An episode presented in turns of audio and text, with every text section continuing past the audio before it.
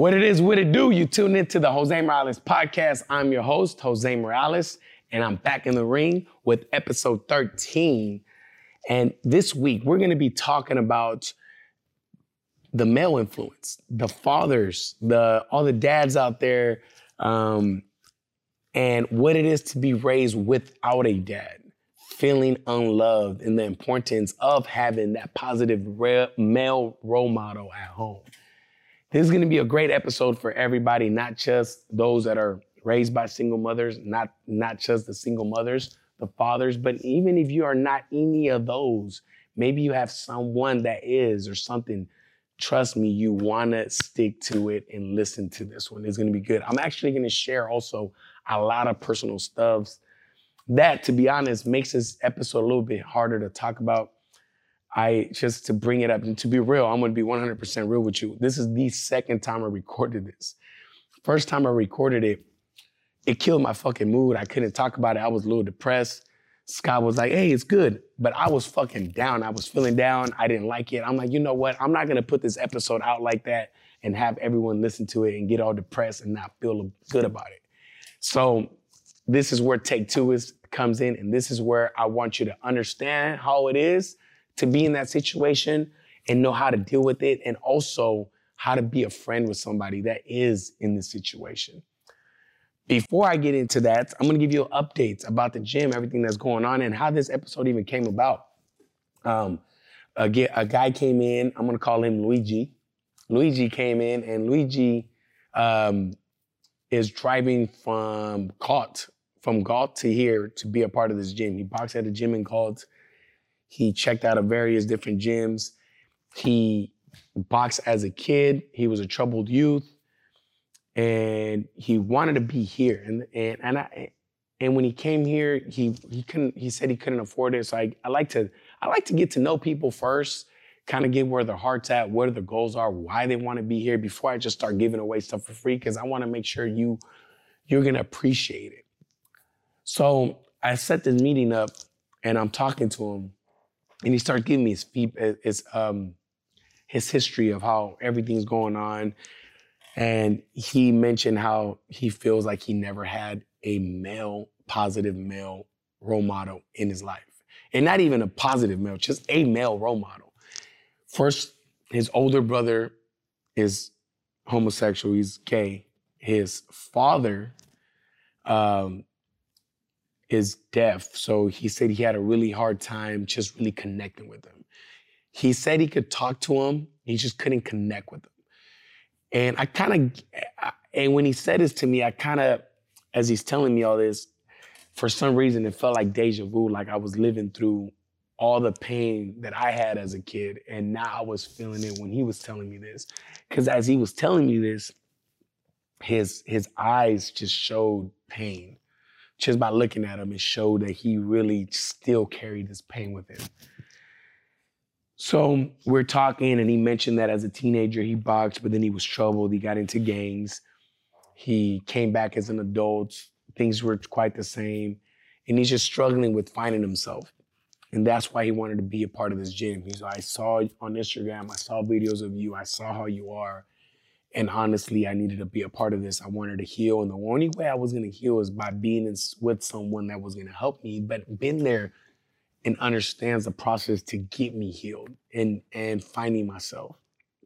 And he said, I feel like that person's you, Jose.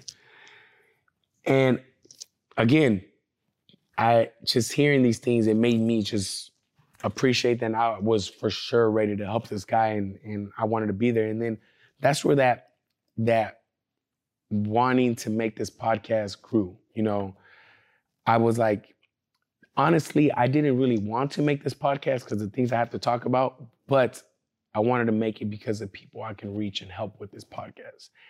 And Luigi motivated me to it. And thanks to Luigi, I'm gonna make this podcast happen. And that is why this podcast is here for you to enjoy this week. First, before anything, I wanted to say something, I feel like uh, the court system the world, everything makes, uh, or at least maybe it's not true, but they make it seem like fathers are secondhand citizens. Like uh, we are a child really doesn't need their father, or the everything's mother way, the mother's way, the mother, da da da. A baby can't survive without his mother. And honestly, the baby to raise a man or a woman, a grown woman, strong, independent woman, or a strong man, you need both. You don't just need your mother. You don't just need your father. You need both. You learn things from your mother that you're not going to learn from your father. And you can learn things from your father that you're not going to learn from your mother. And I'm going to share you I'm going to share with you my story of how it was with me. And before anything, I was raised uh, by single mother, as you guys know. My mother worked all the time. I did not see her in my in my my young age uh, until I started working as a teenager. Is literally when I started seeing my mother more because she worked less. But prior to me working, she was working all the fucking time. And I'll give her props to that because she wanted to provide the best life for me. So she bust her ass because she didn't, she could have worked a little less and probably been at home with me maybe a little bit more, but she wasn't gonna have the um, the quality of life that she provided for me. She always made sure I had a house. Uh, you know, she took care of me, and that's thanks to my mother. I was always alone. I was always, I always felt alone. I have a sister who is six years and a half, about seven years older than me, and when I was a kid, she was, so for example, when I was six, she was 12, 13 years old. Uh, she didn't quite, and I get it. At the time now, I look back at it, I'm kind of like, damn, my sister was a bitch. Like, fuck, I hated my sister. And as a kid, I did. I hated my sister. But as I got older and I understood things, like now I look back, my sister was a kid. And she was, my mother put her responsible for me. She was responsible to watch over me. She was responsible to feed me, to take care of me seven days a week as if she was my mother. So imagine being 12, 13 years old, having to take care of your little brother. And not only is your little brother annoying, but this motherfucker has hella energy. And that's who I was. I had a, shit ton of energy. I was always running up and down the house, jumping everywhere. I love fighting. I love wrestling. So I was fucking doing the people's elbow to her when she was sitting on the couch. I was jumping around. I was just a very hyper kid. And what this would cause, this would cause a lot of tension between my sister and I because she would yell at me. I didn't listen. So then what would happen? She'll fucking hit me. And now we're full on brawling, going to town on each other, beating the fuck out of each other with no adults to be found. And that's how I end up with scars on my head. And that's how you end up in the ER. And with these things going on, now I can say you're laughing and cracking up. But at the time, I was I just wanted affection. You know what I mean? I was running around because one, I needed somebody to play with. I needed someone to pay some sort of attention to me. My sister was being a teenager, so she was doing her nails, she was doing her hair, you know, she was trying to be her, live her life and what is for a teenager to be, a female teenager. And me, I was trying to play. I was a little boy, I was trying to play. And then getting tossed, um, getting put in like, um, oh, just go stay where your aunt because she's gonna watch you guys this weekend. Go to this, go to that. And being at Christmas um, or, or, holidays with other families, that yeah, they're my family, but they're my extended family. You know, they're my cousins. And I'm sitting there during Christmas and people are opening presents and looking at a gift that says Jose, but it's for a different Jose. And, and just getting all teary eyed and, and just getting all sad and feeling like and the way people look at me, like people always looked at me as a kid. And for some reason, I can feel this like it was yesterday of how people looked at me. And people looked at me as stay away from him or you don't want to be with him. So I always subconsciously in my head, I just always felt unwanted. I don't know if that's how it was for real, but that's how I felt. I felt unloved. I felt empty. I felt very lonely. And I just remember as a kid to one a very clear, a very fucking clear memory that I will never forget that I would constantly do is I would, I would, after fighting with my sister, getting my ass fucking beat, I would go to my room I would grab a picture of my mom. I would grab a shirt or something that my mom wore, and I would hug that. That was as close as I would get to my mom. And smelling her and looking at her through a picture and through a shirt, it, was kind of my way to kind of feel as if my mother was hugging me. And as I got older, that void stayed there. I hated my father for not being a part of my life. I felt that everything that I lived through, being at other people's houses and stuff like that, it was his fault. I felt that, um, you know, everything that it could have been different if he was there. Maybe not, maybe yes, I don't know. But I blamed him and then I blamed him for not being able to see my mother because now she had to work to make up for him. And this is where it becomes dangerous. You know, this is where it becomes dangerous because when you have a, a kid that was raised like this and now he is becoming a teenager, and I know for a fact I'm not the only one that's dealt like this or is raised like that or is living like that. I guarantee you there's more that live this way. But now when you're being raised, now you're a teenager and you're going through this, you become very vulnerable. Super, super vulnerable. Anything that is seems cool or any guys, any group of settings, any sort of protection, any sort of anything, you tend to follow or be a part of just because you want to be a part of something. Years and years of not being or not having anything to have one friend or two friends or three friends or group of friends, you would do anything to have that because that's something you were missing. For a long period of my time, I remember as a teenager, for some reason, big families always seemed cool to me having brothers always seemed cool to me. Having a brother was probably one of the things I wanted the most. I think I wanted a brother more than I wanted a dad, to be real. I really, really wanted a brother. And the reason why this is dangerous to this time because if the wrong person would have been a part of my life, what if I had a gang member, a thief, a criminal, whatever, some sort of person that could have used me to commit crimes or do things, I probably would have done it just to have his blessings and just feel just to be a part of it. In my case, I got lucky though. The, God blessed me with a brother. And the brother he blessed me with was my sister's then boyfriend, now husband, Andres. Andres Quintanilla came into my life when I was I believe I was 14. No, I was like 12, 12, 13 years old. No, I was. I was like 12 years old. My sister left uh, our uh, my sister left my house. She left the house when she was 14 to live with Andres.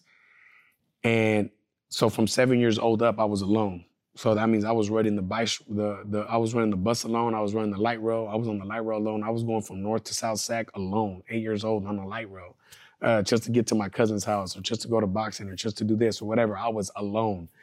And when Andres came to my life, uh, it, it, it I, I, don't know what a make created that attachment for him with me. I look back now and I feel like because he was in a similar situation where his father was not a part of his life, maybe that had something to do with it. I don't know. I can't really speak for why he was like this, but he he became very involved in my life. It started with playing basketball with me at the park to putting me on my first basketball team. I would have never played sports if it wasn't for Andres. He put me in basketball and he would always put give me gear. Nice shoes, nice everything. He was just he he would always make sure I was looking good for basketball. And then he eventually got me into wrestling. He talked wrestling up. I got into wrestling. He talked boxing up, got me into boxing. I still remember where we were eating at and where I was sitting when boxing came up and we made it happen. We were eating at Old Spaghetti Factory. We were trying to figure out how the fuck we are gonna pay for boxing. And then second, how the hell are we gonna get Jose to boxing? And together as a family, we came up with that plan. And together, I was like, you know, I'll find my way there because I really wanted to be there. But none of that would have been possible. None of this would have been possible. And none of these conversations I'm having on this pos- podcast would be possible if it wasn't for Andres. And I remember what really sold me about boxing, Andres really, for some reason, you would think you would sell like being a world champion and fighting on HBO and all this.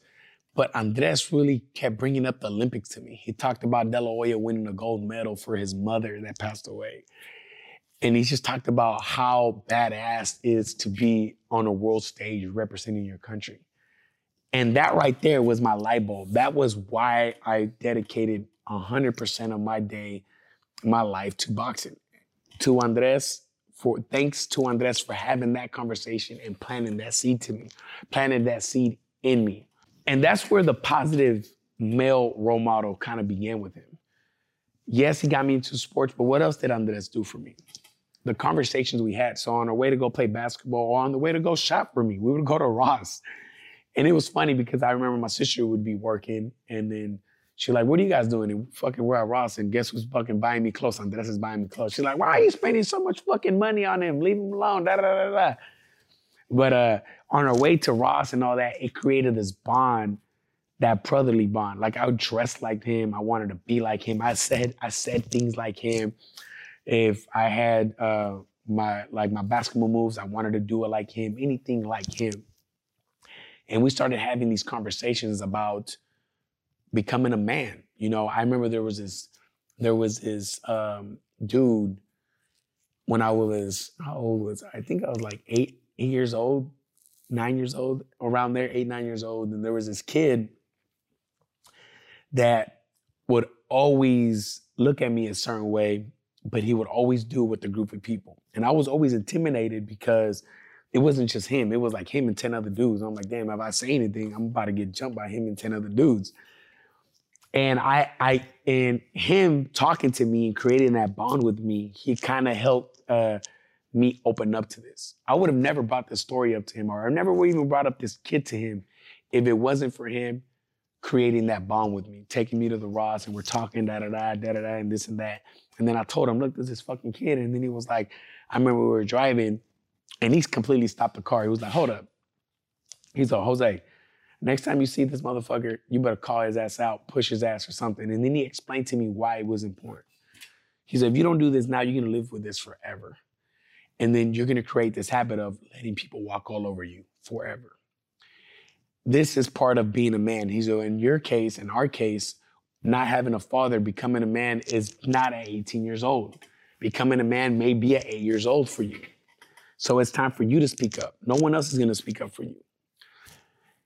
And it just it, it resonated. It stayed in my head. And it was months after I didn't, because this kid and I, we didn't go to the same school. It was like a neighborhood thing where I was at. So it's not like I saw him at school or anything like that. And he was older than me too, because I think he was, he was like, if I had to guess, he was like three years, four years older than me. So I, he was like 12 years old. I was like eight years old. He was probably in middle school. I was still in fucking elementary. And um, and I was at the I was at the bus stop one time the public bus, not the fucking yellow bus. I was getting ready to go somewhere. And as I was sitting in the public bus, he walks, he he's riding his skateboard and he's smashing down. And I see him. And I see him from a distance. And as he's looking at me, I'm I lock eyes with him. I'm, I'm like this, and then I just can't remember what Andres told me. I'm like, I'm like, this is my fucking chance. Am I ever gonna say something speak the fuck up now. You know, that that's what I was thinking. I'm already getting pumped up. I'm I can't wait till he gets close to me. Soon as he gets close to me, he looks at me and uh, he actually got off his skateboard and he's holding his skateboard and he starts walking towards me. And then I just stood there, and as I stood there, he bumped shoulders with me. Home, we bump shoulders, we look at each other, and then I look at him and I'm like, I don't remember the exact words what I said to him, but I said something along the lines like, "What the fuck's your problem?" And he was in shock. I think he was so used to mugging me and me not ever saying nothing. The fact that I spoke up and and my little pumping up to a fucking dude that's three, four years older than me and not giving a fuck shocked him. After that, he shook my hand. He tried to act like we were homies. I was in shock. But that's right there is what I mean by a positive male role model. Andres spoke up. Andres communicated to me what I needed to do to become a man. And I'm not saying go around and bump people and fucking push each other, but you know damn well you need this to be a man. Because this is the beginning stages of you growing as a father. Because when you start raising your family and someone says something to your family and you are so used to not saying nothing, You're never gonna speak up for your kids, for your wife. Or what if someone's punking your kid? How are you gonna communicate this to your kid if you've never done it, if you've never lived it? And these are important things a kid needs, male or female. We all need this. And these are things that your mother is not gonna teach you. And this brings up, um, I got a message. I, I was mentioned that I was gonna talk about this on Instagram, and Erica sent me a message. You know what? I'm gonna actually read Erica's message. Erica said, Young men need a positive male role model. Being a well balanced man isn't easy. Same who can relate to all people guys, girls, uh, authoritative figures, understanding compassion, ego, and being a good human. What does all that look like? How to stand by what you believe in. And that is a good fucking statement and question she brought up, and great for this for this episode because, you know, even as an adult, as I got older, there was things that I did not know how to do, or things that I think your father could have helped you with, like doing things around the house. And I'm not talking about cleaning. I'm talking about shit, something simple. I don't know, or like changing an oil on your car, uh, uh, your tire, changing the tire in your car little things like that or anything like where it's part of a man to provide for their family in that aspect and that's something that i lacked. It's also the ego part like erica said how do you how do you understand egos and all this and the communication and compassion? How do you show love? These are all things that i feel males are lacking because we are not taught none of that. How do you deal with egos? You don't deal with egos showing off your ego and bumping up your ego and his ego and you guys going at it. That is not how you deal with ego. You deal with ego with understanding them and how they feel and them understanding you and how you feel. But that starts with conversations. Conversations start with uh, com- confrontations. Like you have to confront them. How are you going to do that if you are afraid of confrontations? If you were never taught how to, how to confront somebody, how are you going to do that? And these are all things, again, that your father teaches you. So if you're a single mother, make sure you have your son or daughter around positive male role models. And you may be like, oh, he has his dad at home or he has this at home or whatever. Having a guy at home is not necessarily a positive male role model. It could be a male influence, but is it a positive male influence? How, what's the difference? The difference is one is talking to them. One is getting to know them. Remember, I mentioned Andres taking me to Ross, and without him build, building these conversations and these with me, I would have never opened up to him. This is what you need from that male at home creating conversations with your kids, talking to them, spending one on one time, creating a relationship with them. That relationship is what's going to create the trust. With the trust is what's going to create them to open up and share things with you that they possibly wouldn't share with you. This is where I hold my dates high up. I, I uh, my, my guy Stan Zuku is the one who gave me ideas about going to dates with your kids. And he told me this a few years ago, and I've been, and I've actually held them up pretty good. I do fall off track. I don't do it all the time, and I do, I am human and I fuck up. And I'm, oh shit, but you know what? I gave that responsibility to my son. I told my son, if I do not take you out on a date and it's Sunday and we didn't do nothing and you see me not doing something to be with you, remind me, hey, dad, it's noon. How come we haven't done our date? Hey, dad, what are we gonna do today? Hey, dad, tomorrow's Sunday. Hey, dad, what are we gonna do this week? Blah, blah, blah. Talk to your kid. There's nothing wrong with your kid holding you accountable. Nothing wrong with that. That just shows that you're you're not putting yourself in a pedestal. It's not dad's way and your kid's way. It's your guys' relationship being uh, uh, completely equal both ways. And for all the adults out there, you know, these are all having a, a male, positive male role model or influence. Not I'm gonna call role model, influence, even role model, whatever you want to call them. It's good regardless if you're a little kid or you're a teenager, even as you get older even if you're in your 30s, 40 years old, having someone there that can guide you or talk to you in a good way and give you good advice from a male's perspective. You know, that's always good to have. Just like it would be to have a good female perspective that tells you, oh, you know, your wife's probably dealing with this right now. and you quite not understanding, you definitely not understanding because you two are fighting right now at home and you're hearing it because you don't want to hear it and you don't want to listen and you don't want to understand it. Sometimes hearing it from a, a friend or someone you respect, admire, would come out different. Quick recap. A male influence in a boy's life helps turn that boy into a man. Things that are gonna happen to that boy, that male is gonna help them guide him into turning him into that man we all want for our families, in our communities.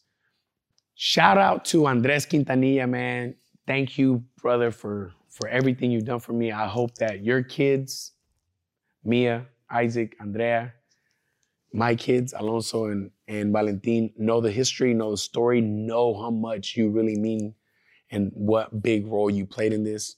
My sister, Mana Viridiana, thank you for, for bringing Andres to me. Thank you for all this. You guys completely, completely saved my life. So this episode is for you guys. I love you guys to fucking death. Thank you so much. I there's no words I can ever say or do to pay you back to what you guys did to save me. So thank you. And last but not least, hope you guys have a great Monday. But before you do that, please like, share, subscribe, leave a comment. You know, I have zero comments on the new season. Zero, zero comments. Zero. Let me know which was your favorite episode, which one did you like the most? And if you know anyone that will gain from this, or it's just a great episode you want to share, put it on your story, tag me, share it with somebody, pass it to them, let them know, hey, you just need to listen to this. Thank me later. Hope you have a great week. I'll see you guys next week where I'm going to be talking about, you know what? I'm going to just tell you the name of, this, of the, uh, the next episode. Fuck school. See you next Monday. I'm out.